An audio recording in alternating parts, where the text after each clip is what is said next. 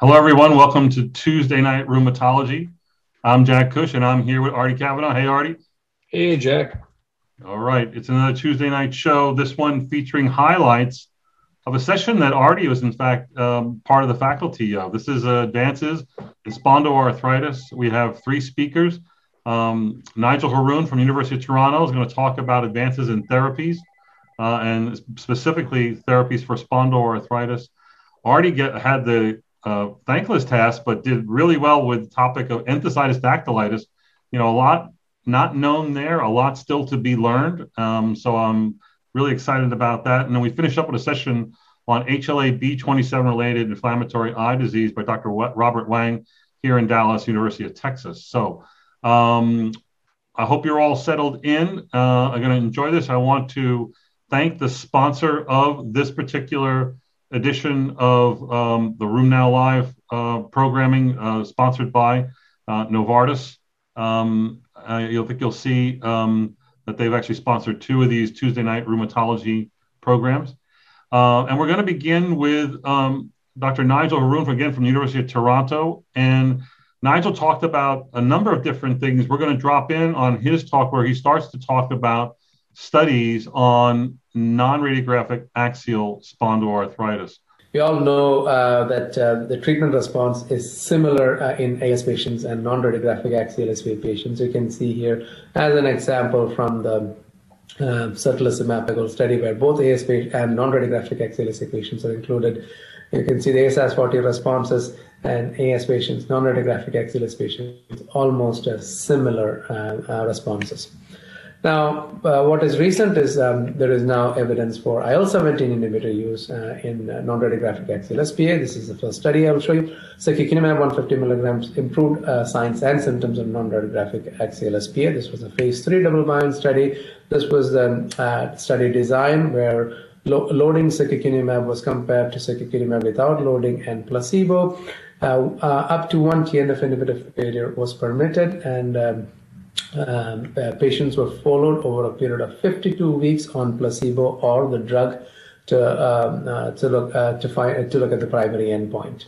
Okay, so um, you'll see here that patients had um, either MRI positivity around 42% or just CRP positive around 27% or both positive around 30 percentage. Okay, and only around 10 percentage had used uh, one uh, TNF inhibitor in the past. Uh, straight away going to the results, you'll see the significant uh, improvement uh, in symptoms with, a, with an ASAS40 at 16 weeks of around 42. No significant difference at 16 weeks when you compare uh, loading versus no loading. But early on, there appears to be an advantage of loading for um, uh, for achieving these responses at much earlier uh, time points. But by 16 weeks, there doesn't seem to be a difference there. And you can look at uh, long-term uh, effect results at week 52. You'll see here that the patients continue to respond uh, um, at uh, 52 weeks of treatment.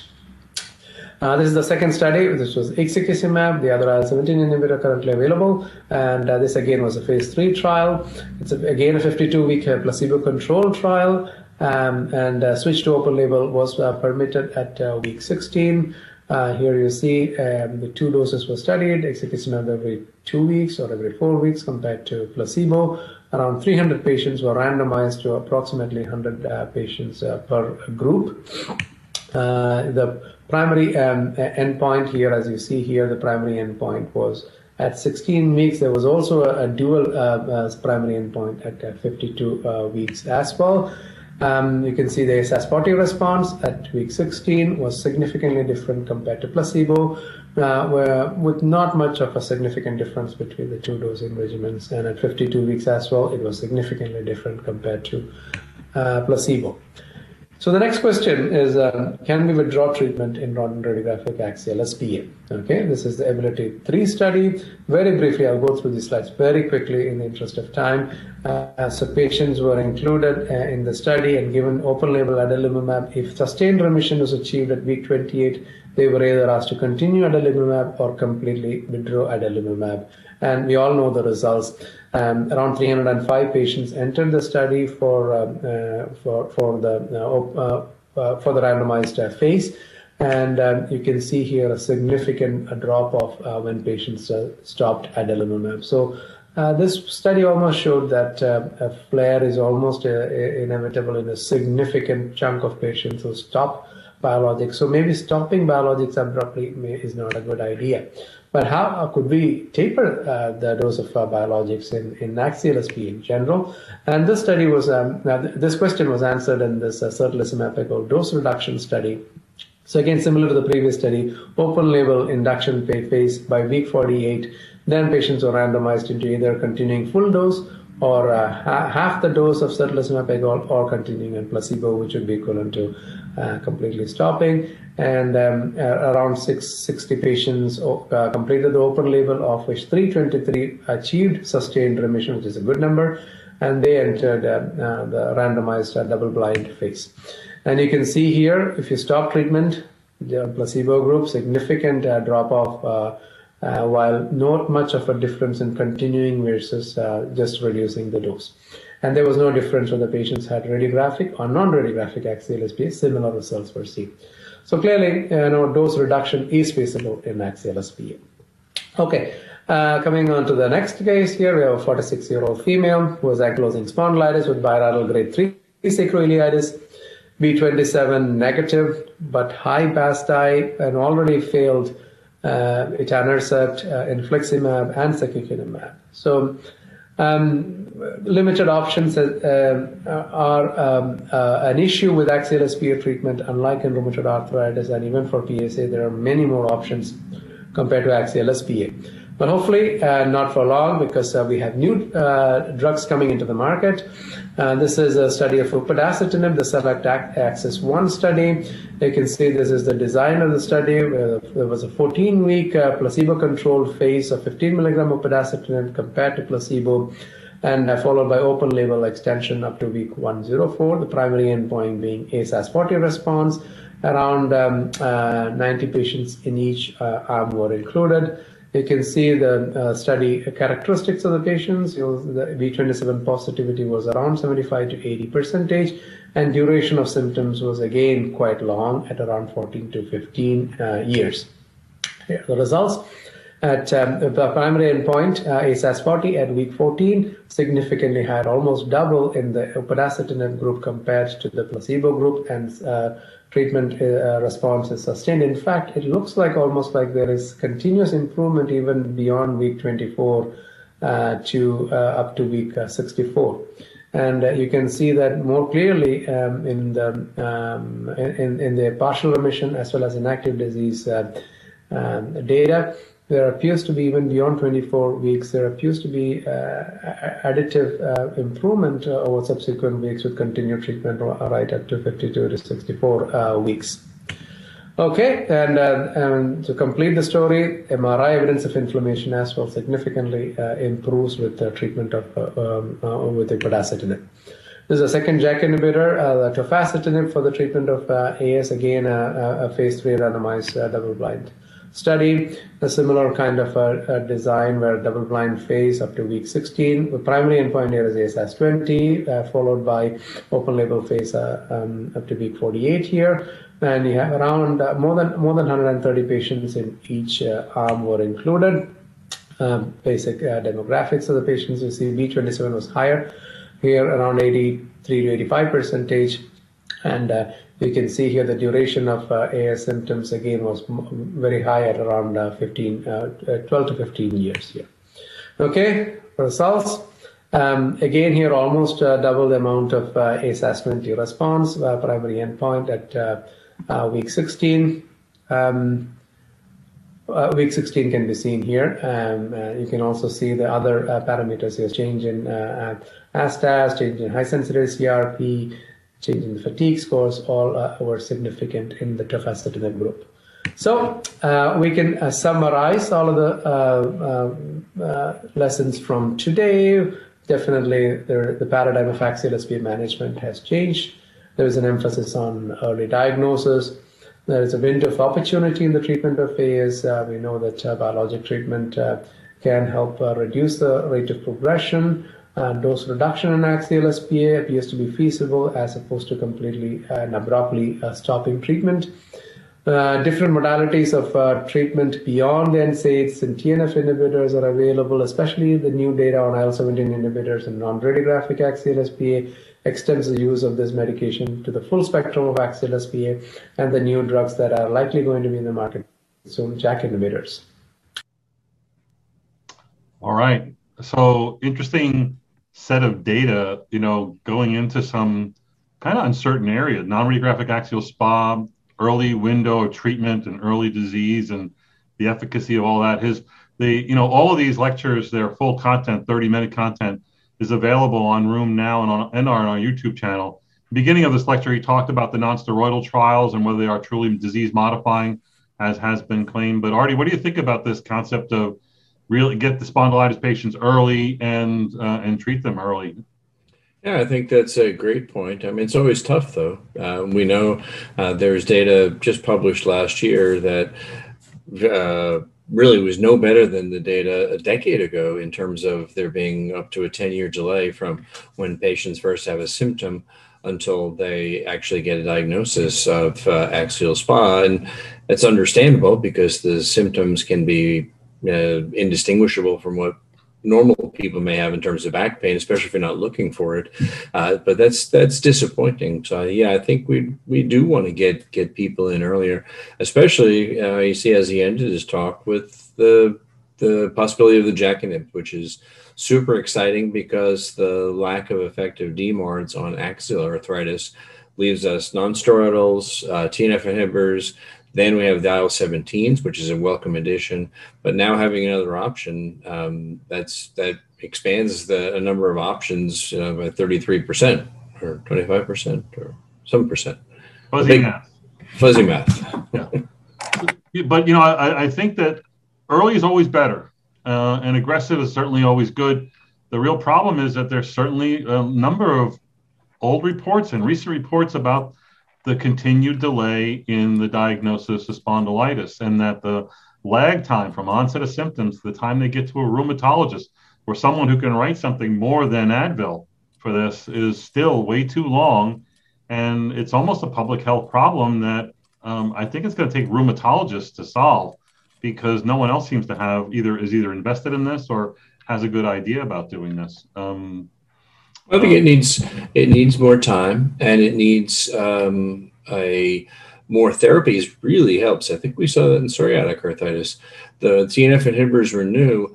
Um, it took a while for them to be adopted, and I think the availability of other uh, agents really helps that. And and you know I think that's true across medicine. Uh, for hyperlipidemia, for osteoporosis. You have one gangbuster development, but it's really having many more choices that that moves the the needle uh, or gets to the tipping point to where we're, we're starting to see that. Another question will be: Will the introduction of the oral agents, the JAK inhibitors, um, uh, you know, all filgotinib, upat, they're not going to be in development, but at least internationally they might be but uh, upadacitinib and, and also uh, tofacitinib have got good data and they are probably going to go in front of the FDA if the FDA can ever get around to making more decisions about JAK inhibitors. Um, and and that'll change the game. Maybe you know the addition of, of, of, an oral agent will further push people more towards early earlier aggressive therapy as opposed to. I've always had a lot of patients, young men who said, "Nah, doc, I, I didn't want to stick with my nonsteroidal." And I have to beat them up over years. And then when I finally put them on TNF and everything, they say, "Why didn't you make me do this five years ago?" Mm-hmm. But you know, will that be easier when you get a get the Jackson play? I don't know. It'll be interesting to see. Yeah, I think that's a, a tip for maybe some of our younger uh, colleagues on the on listening. I, I, think it's important to stress to the patient this is not an irreversible decision. Uh, try it. Try a new therapy, and if in 12 weeks they say, like many patients do, geez, I should have done this earlier, that's great.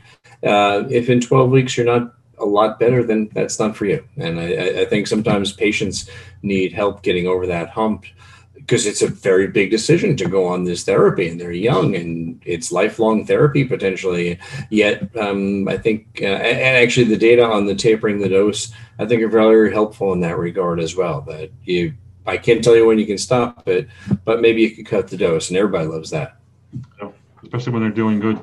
Again, um, I, I still think the jury's out on non-radiographic axial. We've got three drugs that are approved: certolizumab, um, uh, ixekizumab, and now um, the uh, secukinumab. Um, and just what I'm about to say, it doesn't even exist. Then I have two patients show up with non-radiographic axial SPA in my clinic. You know, either meeting the criteria of inflammatory back pain, not meeting X-ray criteria, but having either an MRI or a CRP. I do. I have seen them. I probably maybe in the last year I've seen a good good six cases, but um, but they just seem to be in the nooks and crannies of life and not showing up enough in my clinic. Well, I don't think we worry about it like the Europeans do because I don't think we have to necessarily. I spent an hour on the phone today trying to get an MRI approved uh, to get a peer to peer, and I went and like literally it was an hour. And as soon as I got to the doctor's, like fine, you know, like five seconds, and he didn't care axial, non-axial, X-ray, whatever. I just said he's, he's uh, they approved the lumbar. I said I, I need the pelvis. I need to see the SI. He goes, oh okay. So I, we don't get the pushback. And the guy wasn't saying, well, the x-ray, are there any x-ray changes? I'm not going to pay for it if there are no x-ray changes. No, he just, you know, just wasting my time for an hour. Yep, such is life. All right, let's move on. Our second presentation is um, Advances in Our Understanding of Enthesitis and Dactylitis by Dr. Kavanaugh from University of California, San Diego, and the Innovation Innovative Therapies um, program.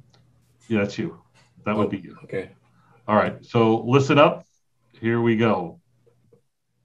What about dactylitis? Dactylitis uh, is from the Greek word dactylos, which means finger. And for those of you with some gray hair, remember when uh, you had to study poetry? Remember when poetry actually rhymed? Uh, and we talk about dactylic hexameter. It was long, short, short with the this. Okay, that's going way off. Sorry about that. Uh, uh anyway, it's dactylos. Dact- the uh, dactyl means finger. So dactylitis is, to me, and we can t- uh, talk about it the people have other ideas, uh, to me it's synovitis, tendonitis, tenosynovitis, and enthesitis all in a single digit, which gives us the so-called sausage digit. And like I think, like many of us, I've come to really hate that term because I, I think for every patient who walks in thinking they have a sausage digit, maybe one out of a hundred actually has uh, enthesitis and dactylitis, and the rest are just sort of a weird fibro that thinks that their fingers are swollen that day or something.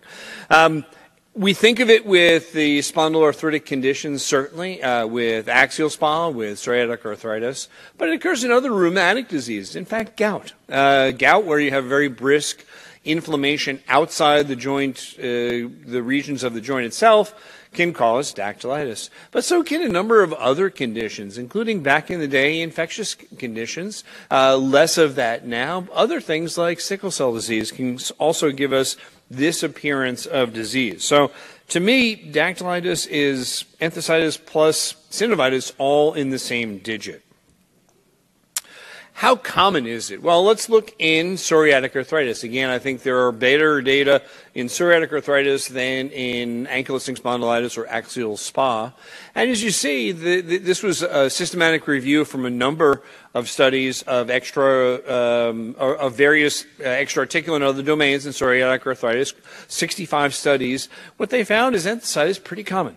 30% of the patients had enthesitis, 25% had dactylitis. So this is something we see all the time. I think their numbers were probably similar in SPA, although, as I said, there are fewer studies that address this. More common than, say, uveitis, which is important and we think about, but is not nearly as common, 3%. The same with inflammatory bowel disease. So enthesitis, dactylitis are common, and I think of them as kind of the missing piece of the complete approach to the patient. We can look at the skin. We've all gotten very good looking at skin psoriasis. Of course, we know how to look at peripheral arthritis. We or get a sense of inflammatory back pain. But I think enthesitis, because entheses are everywhere, uh, I, I think that explains some of the quality of life impact that enthesitis can have that is difficult for us to measure in the clinic. Now, we did, was mentioned the GRAPPA recommendations. We'll come back to this at the end, but it calls out the individual areas of dactylitis and enthesitis, and I think this would be true in ankylosing spondylitis as well. What do we do to treat patients? Well, there may be some variability depending upon the different domains that are involved. We're going to focus on the middle, uh, the enthesitis and dactylitis. This is a, a, a, very nice presentation. Alexis Ogdie, we heard from yesterday, uh, put this together, and it shows kind of the complexity, again, in a psoriatic arthritis population. But if you look on the right, you see the, the symbols that show enthesitis, the knee down the bottom, and dactylitis in the foot. And then see as people present, and this was in the Corrona registry, just regular doctors taking care of patients with SPA and psoriatic arthritis, how often it happened. And we know it is 30%, and it's all it's it's a mixture. Sometimes it's enthesitis with peripheral arthritis. Sometimes it's just with skin. Sometimes it's with axial disease. So kind of a a, a complex uh, idea that rings true to us in the clinic. We see our patients and they they can have a variety of different involvement, and we're going to look at the data specifically for dactylitis and enthesitis. Well, bringing them into their own, if you will, was the idea that maybe there was something a little bit different going on with enthesial disease eh, compared to, say, with skin disease or compared to, say, with peripheral arthritis.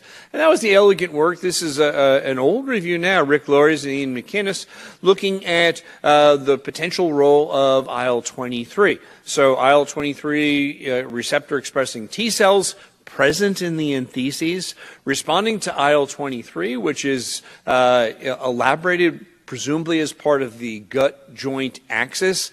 That leads to the elaboration of IL 22, which gives us osteoblastic changes and the overgrowth that we just heard from Dr. Haroon. And also IL 17, with synergizing with TNF, gives us some of the damage. So, entheses uh, are an important aspect of the SPA conditions, and now we're understanding more about the immunopathophysiology that underlies that in the future, I think we may be able to tease that out even more. This was an elegant presentation from uh, EULAR not last year, but the year before, looking at the expression of some potential biomarkers. So some of the inherent antimicrobial peptides in the skin, like beta defensin, some that we think of more associated with bowel inflammation, like uh, calprotectin, and looking at at that we, across domains and including measures of uh, the uh, uh, neutrophil chemoattractant IL-8 and C-reactive protein.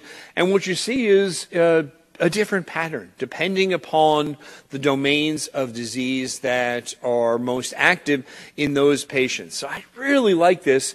I think this is, of course, this is more hypothesis generating. This is not really proven as of yet, but I think in the future, maybe we will be looking at the different domains, not just from how we assess them in the clinic, but also perhaps with a more thorough understanding of the immunopathogenesis, and will that translate into more specific therapy? Well, uh, one, uh, uh, you could spend a whole lecture, you could spend a whole program on uh, the idea of how do we assess enthesitis and dactylitis, which is super important, but we don't really have a, t- a ton of time to be able to do that, but it's controversial. Of course, entheses insert into bone. Think of tendon insertions into bone. How do you find out if they're inflamed? You push on them. And if you push on them and they're tender, I think most of us would accept that that means that there's something going on there, and we would say that signals the, uh, the presence of enthesitis. Tricky, isn't it? Because you think of enthesial sites like the insertion uh, about the muscles of the forearm, where they give you tennis elbow. They're also largely overlapping places where patients with fibromyalgia are tender, which I think fits because we're more tender if you push on your entheses, you're going to be more tender than you are a few inches distal, for example. They're more tender, they're richly innervated with nerves, but we have no way to assess their involvement on physical exam other than pushing them and recording that they're tender. What about highly sensitive imaging? Well, of course, ultrasound is great for that. And ultrasound can find synovitis because you're looking at anatomic reference points and tendonitis. And uh, I've been involved in meetings with uh, ultrasonographers. They will argue for hours about what is the difference between tendonitis and enthesitis. Enthesitis being very close to the insertion into the bone.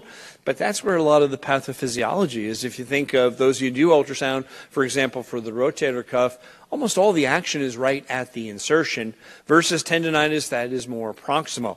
Uh, I'm not going to separate those, and I, and I think uh, we're still trying to figure out what the best answer is. There's a study ongoing now that uh, Eder at, at Toronto is putting together trying to look at the optimal use of ultrasound looking for enthesitis. There are publications that will say that uh, there's a big difference, and the question is which is correct. So if you push on it and it's tender, and yet it doesn't show up with any ultrasound signal, you might say, well, that's fibromyalgia. That's just central sensitization. But what about if it's the other way? What if it's not tender? And you do an ultrasound and it lights up, and that happens. The correlation between physical exam and ultrasound findings um, is is amazingly disparate. It's it's not nearly as good as we would think. So we're still sort of wrestling with the optimal way to evaluate entheses, both for research studies and also even in the clinic. Tremendous advance was MRI. And here, a beautiful slide uh, that you see, even using an old MRI machine, showing a difference between rheumatoid arthritis on the right, where almost all the action is within the synovium, and uh, psoriatic arthritis, showing synovitis, but also very abundant enthesitis. And I think how do we incorporate the sensitive imaging like MR into the evaluations? And it's gotten even more complicated because the techniques have gotten all the more better. So this is a high strength magnet, the three Tesla magnet, with what they call ultra short time echo recovery sequences basically this uh, to me it's so sensitive it blurs the line between uh, the kind of enthesial changes that you might see if you were in the gym this morning for a little bit too long and you, you were putting a little bit too much stress on your tendons versus those that are pathogenic and relate to uh, not strictly to force but just because of the disease itself. Uh, so we're still wrestling with the optimal way to, to um, evaluate enthesitis and therefore by definition also dactylitis. I think a, a tremendous uh, evolution in a very short period of time in how we can consider entheses. And this is Georg Schett did a, a nice review of this, showing that what we have is presumably force, which then causes injury, and as part of the recovery of uh, the injury, you have inflammation. Of course, inflammation is part of the response to the body healing itself. Uh, we had kind of known about this for a very long time, but I think uh, we know much more about it now. And this is actually a side interest uh, from Professor McInnes, who's interested in lots of things across the board, as we heard from our great plenary talk this morning. But he has done, and the people in his group have done a lot of work looking at what happens, what mechanisms are involved in uh, tendinopathy. So if you injure a tendon, what happens to it? Uh, elegant work showing, uh, for example, example, the intricacies of the kind of type of collagen that's laid down. So if you rip a tendon that's type 2 collagen, it's very strong. It's a linear array that's able to transduce force very efficiently. When it repairs, it uses type 4 collagen, which is kind of like a patch, kind of like a scab that goes on the tendon. In the meantime, we have all the uh, a host of uh, inflammatory mediators inflammatory cytokines, other inflammatory proteins, non-protein inflammatory mediators like the prostaglandins that are involved in the repair process. So this is a beneficial use of inflammation when it relates to repair, but almost certainly an exaggeration of this same process it would is what underlies the pathogenic enthesitis and dactylitis that we see in our patients. What about in the clinic as we see patients looking at a psoriatic cohort, and this is from Daphne Gladman's group in Toronto. Interestingly, a lot of the people have just a couple of entheses. So, as we saw, 30% had entheses in the overall uh, systematic analysis. That's what they found as well. A lot of them have one or two at each individual visit. And these can vary, of course. Somebody who comes in and at one time their Achilles tendon is tender to palpation. Next time they come, it may be one of the tendon insertions about the knee. So it can vary over time. Usually it's just a few. Even though it's just a few, they have an outsized effect on quality of life, as we'll come back to.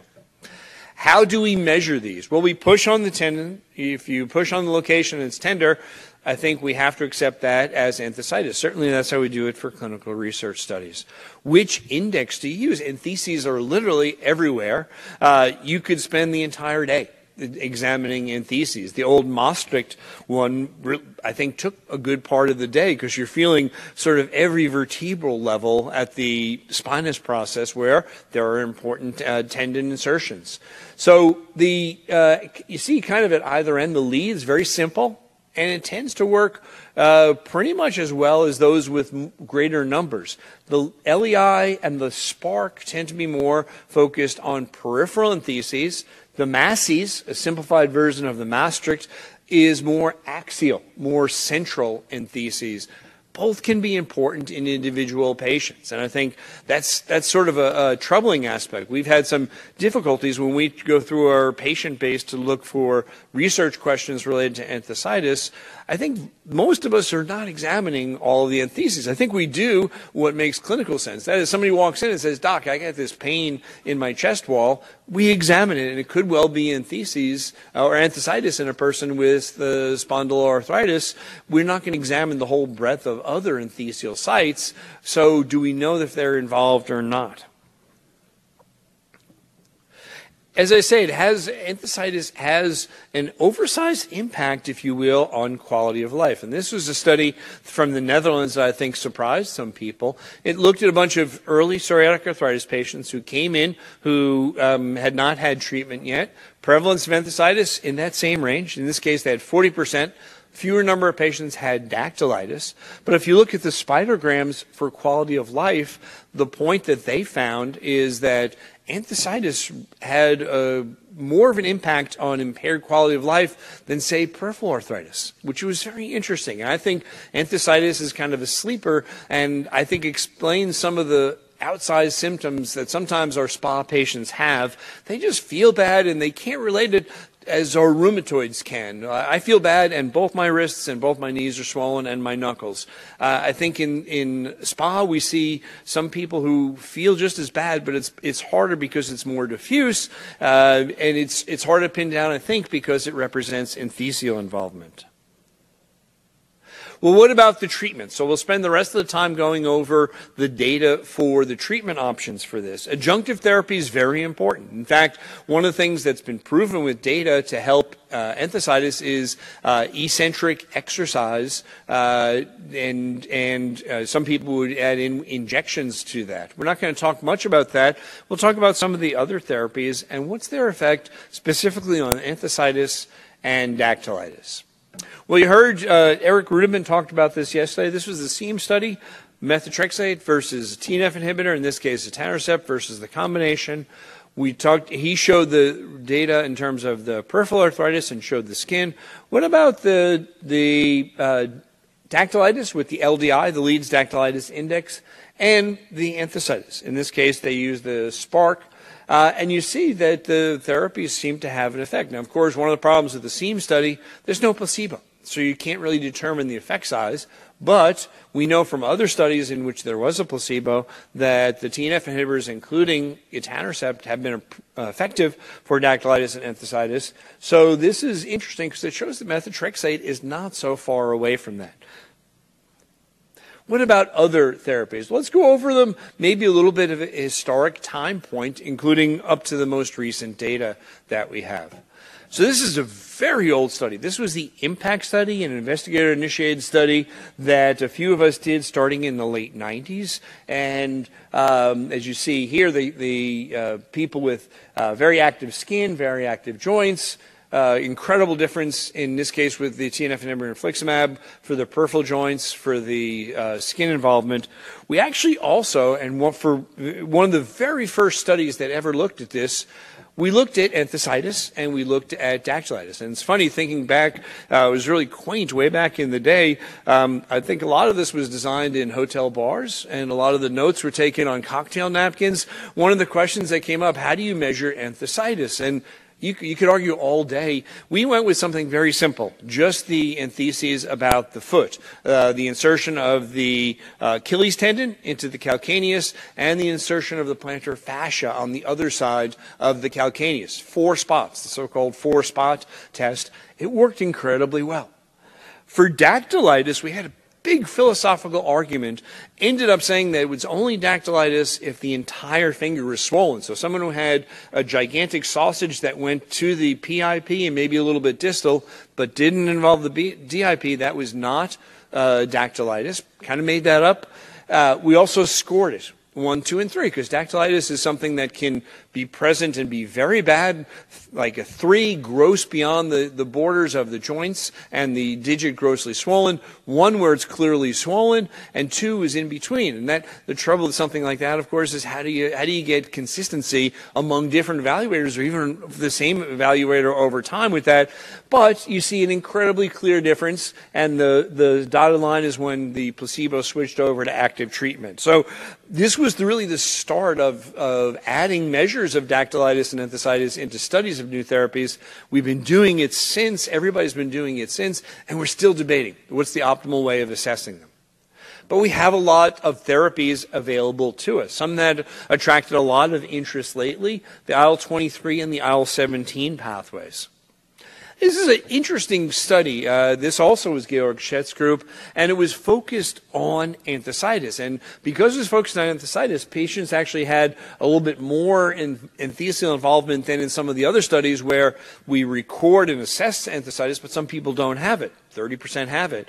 Everybody had it here and looking at the SPARC, the MASES, and the leads Leeds enthesial index, they looked at TNF inhibitors and took the, all the TNF inhibitors the patients were on. This is a, a clinic sampling in uh, Erlangen, and they found that uh, ustekinumab worked, maybe ustekinumab even worked a little bit better for enthesitis compared to the TNF inhibitors. Now, you can't, it is a head-to-head, but it's not really a study meaning it wasn't randomized. They just allowed whatever TNF inhibitor to be there. But I think the point would be that 1223 inhibition seems to be effective for enthesitis. What about the 17 inhibitors? Well, here's data with secukinumab from the future study, TNF naive patients, TNF exposed patients, but call your attention to resolution of dactylitis. So this is one of the other methods that we've seen to report. Take anybody who had dactylitis at the start of the study and then record those who have none at the primary endpoint of the study. Here at week 24, and then you see the open label extension, which the, the placebo drops out. But a very clear effect on dactylitis and in enthesitis. So the IL-17 inhibitors, among the domains, dactylitis and enthesitis definitely covered looked at in another head to head study. You heard about this study. You know this study. You've seen the results published for this. This was the Spirit head to head study, which I think was interesting, particularly because uh, earlier Spirit studies, uh, in an earlier Spirit, uh, the Spirit P1 study, the data on enthesitis were maybe didn't look quite as robust on first look as some of the other agents. And that caused a lot of debate because the way we I don't think anybody is entirely satisfied with how we're measuring enthesitis. You could argue which index, you could argue do you wait for resolution. But this study, proper head to head study, powered for the uh, endpoint, as you heard yesterday, of peripheral arthritis, ACR 50 plus uh, uh, PASI um, 90. Um, but here, if you look at the other indices, look at the SPARC where people who have enthesitis at the start must come to zero on the SPARC, and the LDI, the uh, the Leeds dactylitis index. Those who have it at the start having to go to zero, and it worked. And actually, it didn't. It seemed to work really comparably to the TNF inhibitor. In this case, the TNF inhibitor being adalimumab. What about the uh, P19, the IL-23 inhibitor, guselkumab. Of course, we're getting more familiar with that in psoriatic arthritis. Our colleagues in psoriasis have had it for a while. There you see the ACR20 responses with the different doses. But if you look here, the resolution of dactylitis, so a dactylitis score of zero, a Leeds enthesitis index score of zero, uh, it can be effective. All right, that was a good presentation. I think that um, a lot of interesting ideas in including the therapies that work there. Uh, you ended with the uh, good data on IL 23, but this past week in ARD, an up and coming young rheumatologist named Mease, somebody published an article about tildrakizumab um, and is and and it not working really well in psoriatic arthritis and skin and joint, but it didn't work in dactylitis and enth- enthesitis.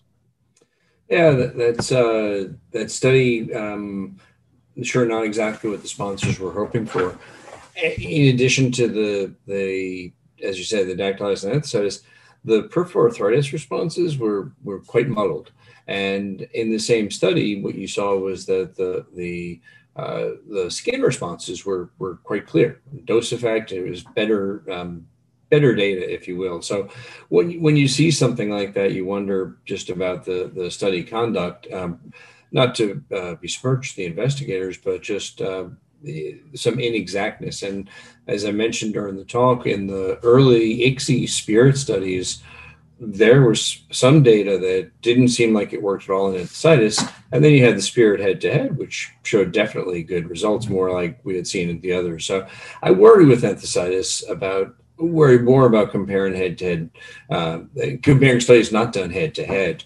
Uh, so I think I think with the Tildra, um, that that was a bit wonky uh, uh study. I thought it was a surprising. I mean, everything else seemed to be on par with what you expect. You know, minimal these activity scores and you know ACR twenty and, and PASI scores all, all look good, but the, that was a, a, to me an outlier and reported that this week in um, in, in a RheumNow.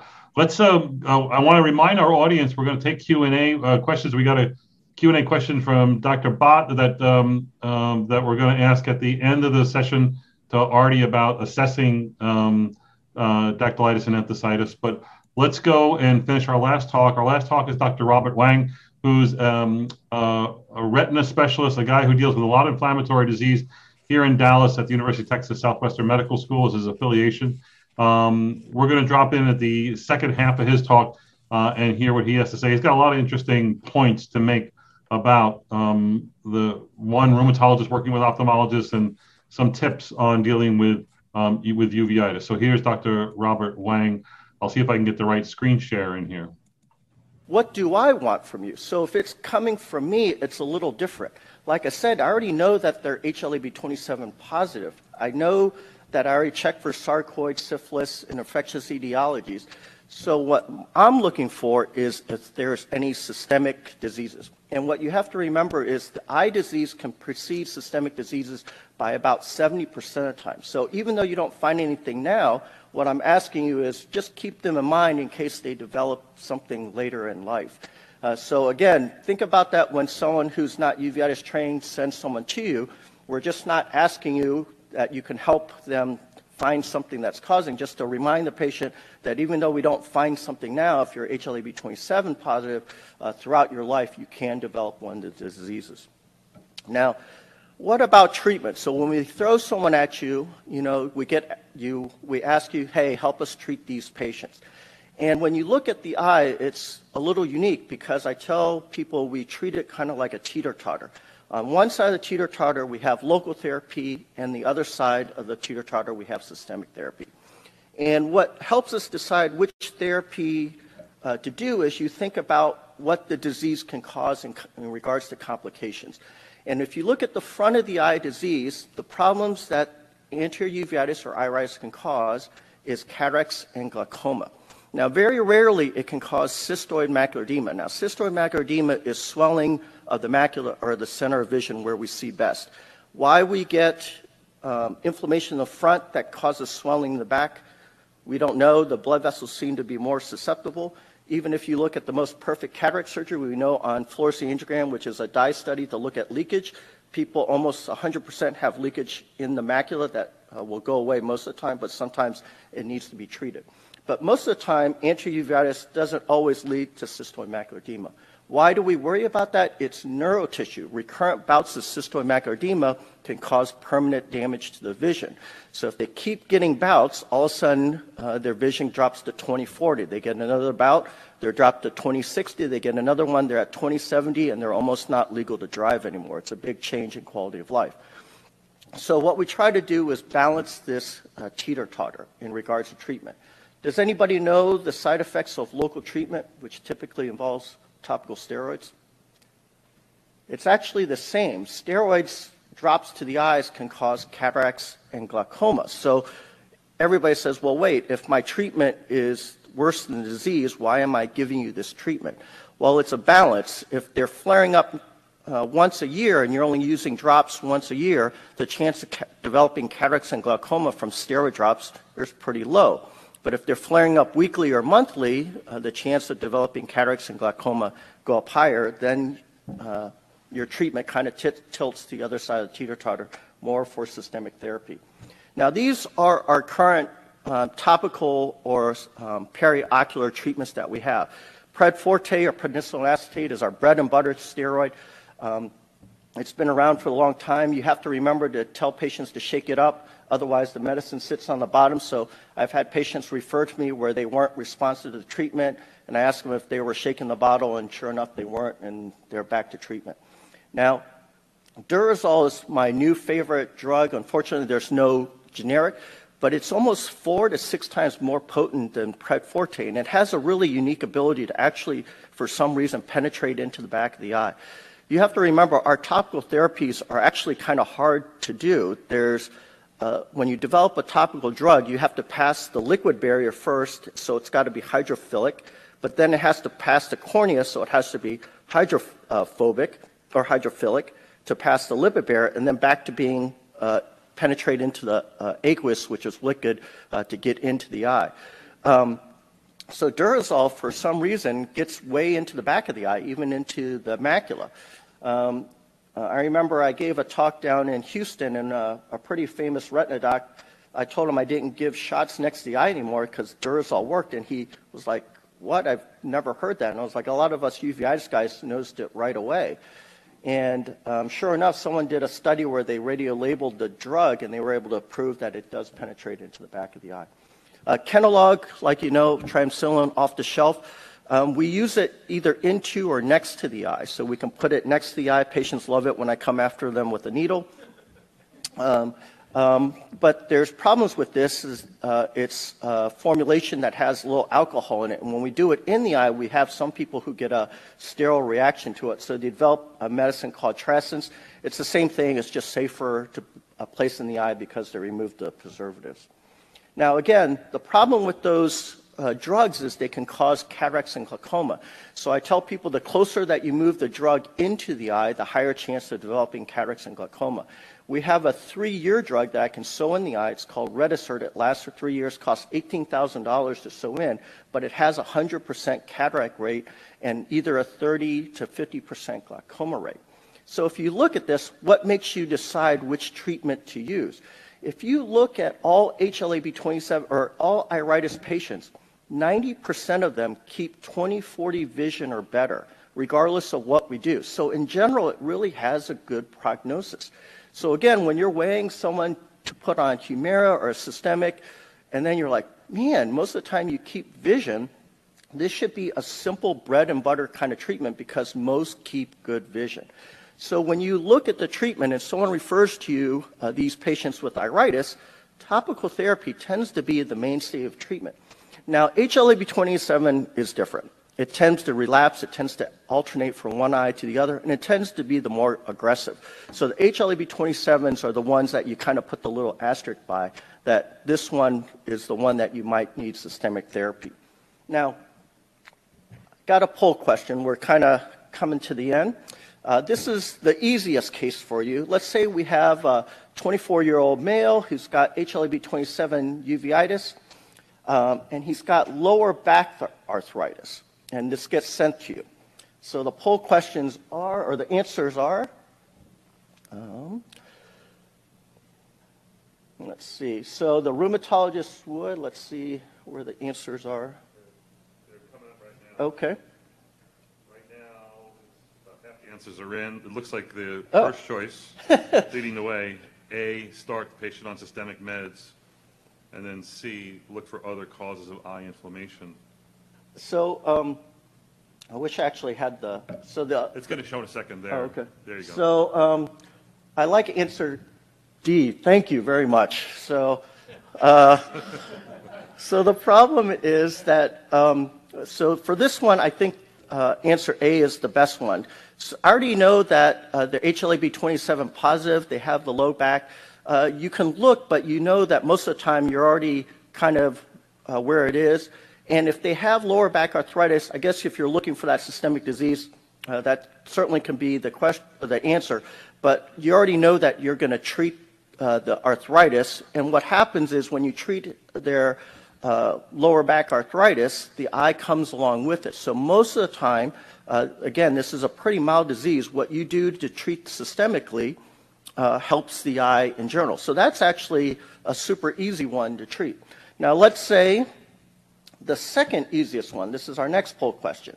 Uh, you get a HLA-B27 positive person, uh, no spinal arthropathies, no cataracts or glaucoma, but they flare just once a year, and the um, eye care professional sends the patient to you and says, uh, "What do you? I want you to see them and do something." So, what's the, the answer for this one, or how would you treat them? And funny enough, the answers are kind of the same. Well, yeah, D is not moving up. but, Darn it. But the leading answer right now is B, start topical eye drops only, and then a split between A and C, start on systemic meds or look for other causes of eye inflammation. So this one, I, you're absolutely right. So uh, a lot of times when I tell my colleagues when they're referring to you is that not all patients need uh, systemic therapy. This carries a good prognosis, 20/40 vision. Um, and uh, Janet Thorne, she's a pretty famous uveitis person at uh, Johns Hopkins, actually had two pretty landmark papers uh, these last couple years. And she showed that if you use topical Pred Forte, that's that bread and butter treatment, at three times a day or less continuously for two years, the chance of causing cataracts and glaucoma was actually zero. So in some of these patients, uh, the lesser evil versus starting a systemic therapy is actually using topical uh, therapy. So uh, there's nothing wrong referring the patient back to us and saying, hey, why don't you just try chronic topical therapy? Now, we're trained that that's a no-no, but you're like, well, the risk of putting someone on Humira, even low, and we monitor, is pretty small compared to getting cataracts and glaucoma. Uh, just really quick, cataracts you probably know are just haziness of the lens, and glaucoma can be permanent. That's where the pressure damages the optic nerve and you lose peripheral vision and it can work its way in. We can't get the loss back, so that one, um, it's a little more concerning, but most of the time if we catch it easy or early, it's easy to treat. Now, let's say you would get into some other cases, and this is the three times a day or less where uh, the chance of cataracts and glaucoma was zero. Now, the tough ones. Let's say you get this 24-year-old male. He's got no spinal arthropathies. One of the eyes requires three different eye drops to control the pressure. He also has a history of cystoid macular edema, and he keeps flaring. Well, this one gets a little tougher. This one, if we use topical drops, we already know that he has glaucoma. They have little wiggle room. They don't have any spinal arthropathies, but this is the one that I might send to you and say, hey, you know, this one I might need a systemic uh, treatment. Now, um, again, this is kind of what we were talking about. Now, my last poll question um, here. Oh, I had, think I had one. Oop, did I skip it? They're already, they've actually already answered it. Okay. That the 90, 80, well, 90% have said they would start a systemic med. Perfect. 8% would look for uh, other causes. Yes, so that was a perfect one. Now, uh, when you go back to um, treatment, um, one of the other things that you can recommend to the eye care professional who refers people to you is that we can actually use topical nonsteroidals, kind of like you use systemic nonsteroidals. If they uh, get flares, but they're frequent but not too bad, sometimes the topical nonsteroidals aren't strong enough to break a flare, but they're enough to keep them from having one. And what's nice about topical nonsteroidals is they can't cause cataracts and glaucoma, so it's the lesser evil. So some patients who used to flare uh, every two months, I have them on chronic topical um, ketorolac twice a day, and all of a sudden they flare once a year, and that's kind of the lesser uh, evil. Now, uh, now, if they flare past topicals, and this is kind of what I was saying, this is where unfortunately we have to annoy you and we're asking for systemic treatment. Now, last tough one. Let's say you get a 74 year old lady with a new onset of iritis. You know, 50% of the time it's going to be HLA-B27, right? no, that doesn't make sense because HLA-B27 doesn't quite fit this disease. You see her walking in like this, uh, bent over. Do you know what the cause of this one is, besides reading down below? Yeah, don't forget about bisphosphonates. For some reason, Fosamax, Actonel, even the IV, we see some uh, patients with severe posterior disease uh, can cause inflammation in the eye. So if you get a patient who has quote unquote iritis referred uh, from uh, an eye care professional, and you're like, this doesn't make sense, the lab work was normal, uh, try to look for drug induced causes iritis. Now, my last slide, um, I'll try to get, um, or two last slides, is again, understand uh, the importance of HLA-B27 iritis, like we talked about, it comprises 50% of diseases. Interpret your role, uh, not only the blood work, which is pretty simple, but uh, number three, how you're going to approach treatment. It's very valid to say, hey, the systemics uh, for this mild disease might be too big of a hammer. Uh, topical might be better. Or we might say, hey, this person has cataracts, glaucoma, and cystoid macular edema that we need systemic treatment. Thank you, Dr. Wong. That was uh, that was neat. The whole idea about bisphosphonates causing uveitis was um, the crowd really liked that. The live show that was pretty interesting.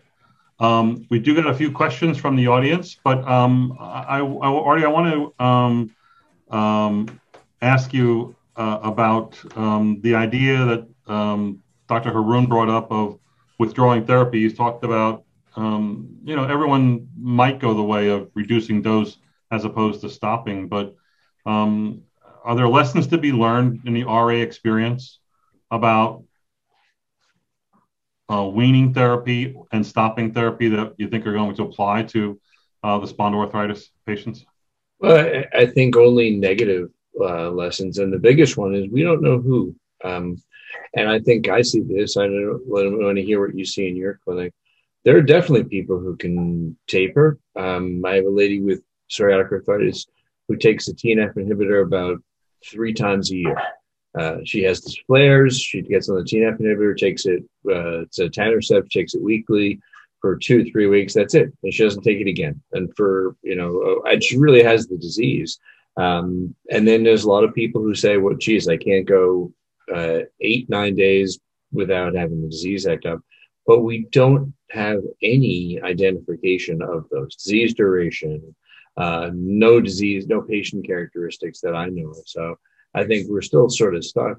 I think I, I think there's a bit of a disconnect because the studies seem more negative than I would say in my personal experience. I think a lot of people can taper and they seem to do well, but the studies show pretty dismal results. And maybe that's because they're actual studies and they're following them over time. And eventually, a lot of people get away with it for a short time and eventually people flare, uh, I think is the real life situation. And, and that's what we learned in RA previously. I know we shouldn't be talking in anecdotes, but we're amongst friends here. So my anecdote on spondylitis and withdrawal therapy is, is I began it earlier.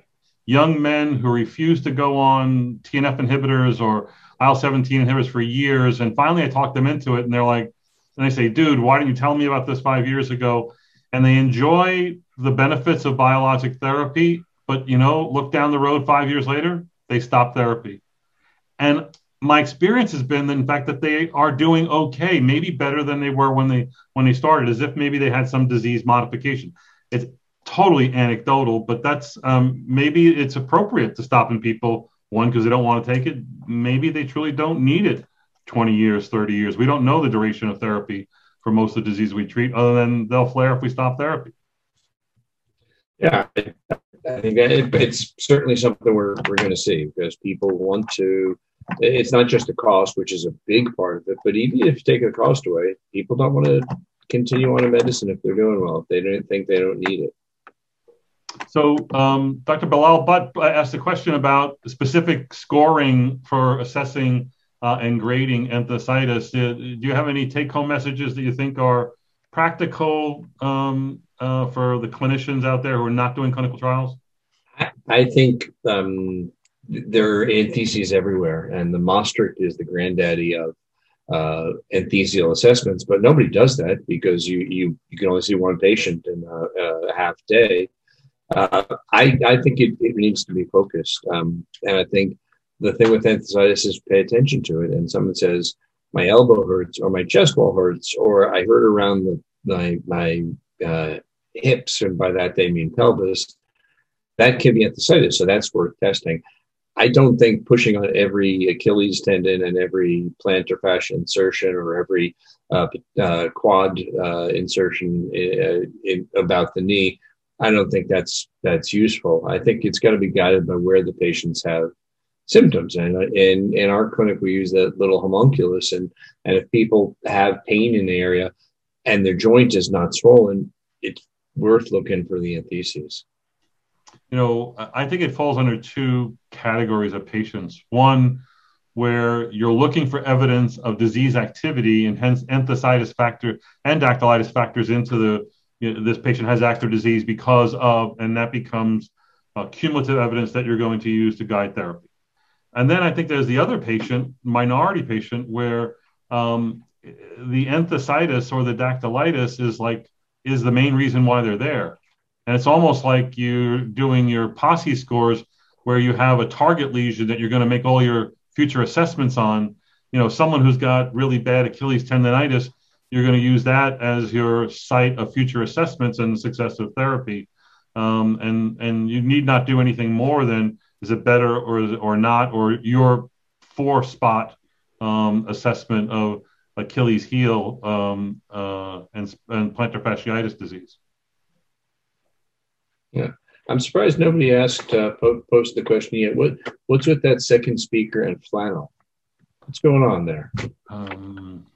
Well, you know, uh, it is COVID, and um, uh, all you know, there's there's there is no dress code, and this, uh, this, this is San Diego, so flannel shirt and board shorts. I'm not going to show them. Just trust me. And flip flops. Is it the temperature in San Diego like always like 72? or eight. It'll get down in the high 60s. We got winter.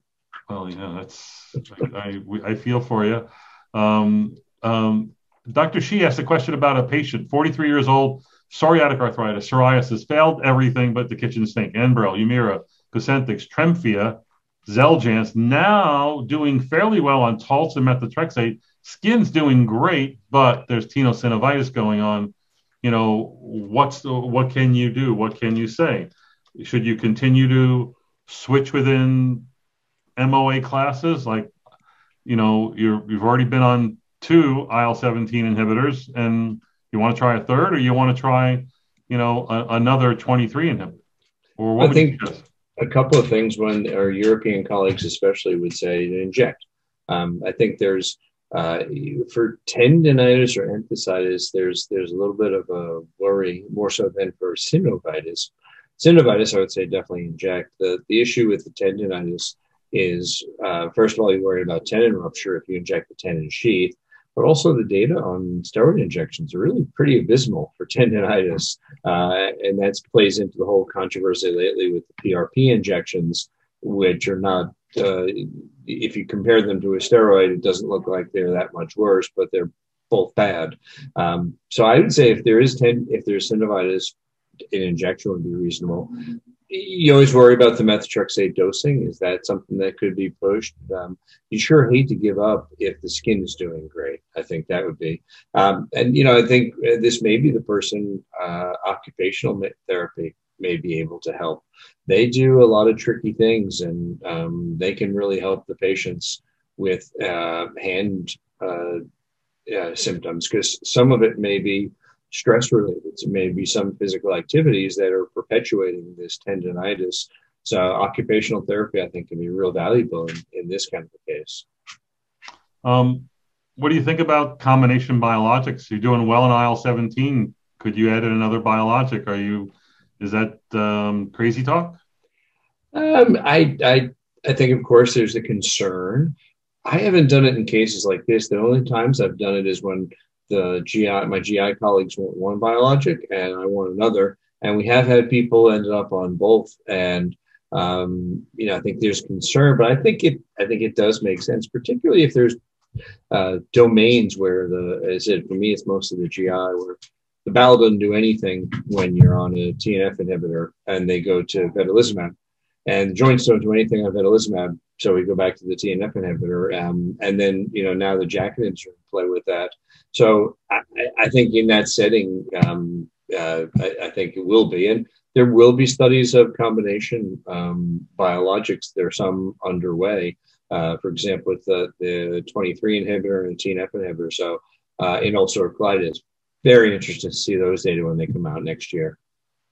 You know, it's a good example you give because when I have used combination biologics, obviously you get a big pushback on uh, reimbursement for that. Uh, and after you wait an hour on the phone to talk to someone, um, it's a good it's a good tack to say, well, the IL seventeen inhibitor is for the the skin. I need a TNF inhibitor for the joints. So it's two different diseases: psoriasis and psoriatic arthritis, or IBD and the seronegative arthritis. I mean, taking that tack is sometimes helpful in getting those approved. So um, you, you you started to pepper the audience with dactylic hexameter. What what what is that? I mean, is that like secret Satan society talk? What are you talking about? Come on, it's the Iliad. Aida ah Pelei de Achilles. That was like the next book after Cat in the Hat. I just never got to it. Um, very sorry. Um, you know, I was interested in your, you know, the your talk about enthesitis and coupling that with Georg Schett's step talk from last year's RheumNow Live about trauma and and that you know trauma probably as an instigator for um, psoriatic disease, especially. Uh, see, you know, maybe it's is it is because of what it's doing at the enthesis. Yeah, and how many times do we see that um, in the clinic? And I think we mostly ignored it. And I don't think we can. I, I think it makes total sense that physical stress and strain um, can uh, perpetuate uh, ongoing inflammation uh, and maybe even contribute to a flare of disease elsewhere. That makes sense when you think of what Georg and, and Ian are talking about. And the, the healing of, of traumatic injuries is inflammation. And uh, that so so it makes sense that that uh, in a person with already underlying genetic predisposition and meet with the disease state, it makes sense that they may um, you know if uh, flare disease. So I think there's there's definitely remember remember 100 years ago joint rest that was the thing you know it was bad because people rested too long and then they couldn't move but I think uh, appropriate joint uh, joint rest is you know I think that there's a place for that. I saw a patient when I was a resident. I did a rotation University of Pittsburgh with Tom Medsger. They had an inpatient uh, unit, and we admitted a patient with severe spondylitis, very high SED rates. Um, bed rest for a week, acute phase reactions all came down. Um, he was totally better, just with total bed rest. Shocking, very shocking. Our last question from uh, Dr. Patel was about do you com- you combine Otezla and biologic? I think we've all been tempted to go there. I think we've all done it. I don't know that there's any good ev- evidence of Otezla being or Apremilast being combined with a TNF inhibitor or an IL-17. Where there's a lot of anecdotalism about this. Um, so, Artie, you want to comment about maybe the negative aspects of or the negative news on either a Apremilast or IL-23 inhibitors in spondylitic disease? Well, I, I, I, think for the combination, you're right. There's a ton of anecdotes, um, not a lot of data, and I, I, would love to see that data. There's a, an interesting abstract from Corrona uh, two years ago, I think, that uh, when they looked at a Apremilast use, an incredibly large amount of it was in combination. I, I want to say, I don't know if I'm remembering correctly, 25, 30% of Apremilast was used concomitantly with the biologic agent in the registry. Now, we don't have the the data to say how they were doing before, how they did after. But I think a lot of people are trying it, and um, I'd, I'd, love to see some some you know, actual trial data on that. Yeah. All right, folks, that's it for this week's t- uh, Tuesday Night Rheumatology. Make sure you tune in next week. We have um, our last RA session that features talks by um, uh, uh, Jeff Curtis talking about the COVID vaccination guidelines uh, that some of you know about. Stan Cohen talking about RA and liver, a really interesting talk. A lot of questions on that one. And Lou Bridges talking about epigenetics. That's next week at this same time slot. So be sure to register. We'll see you next week. Take care. Thanks, Artie. All right. Y'all have a good night.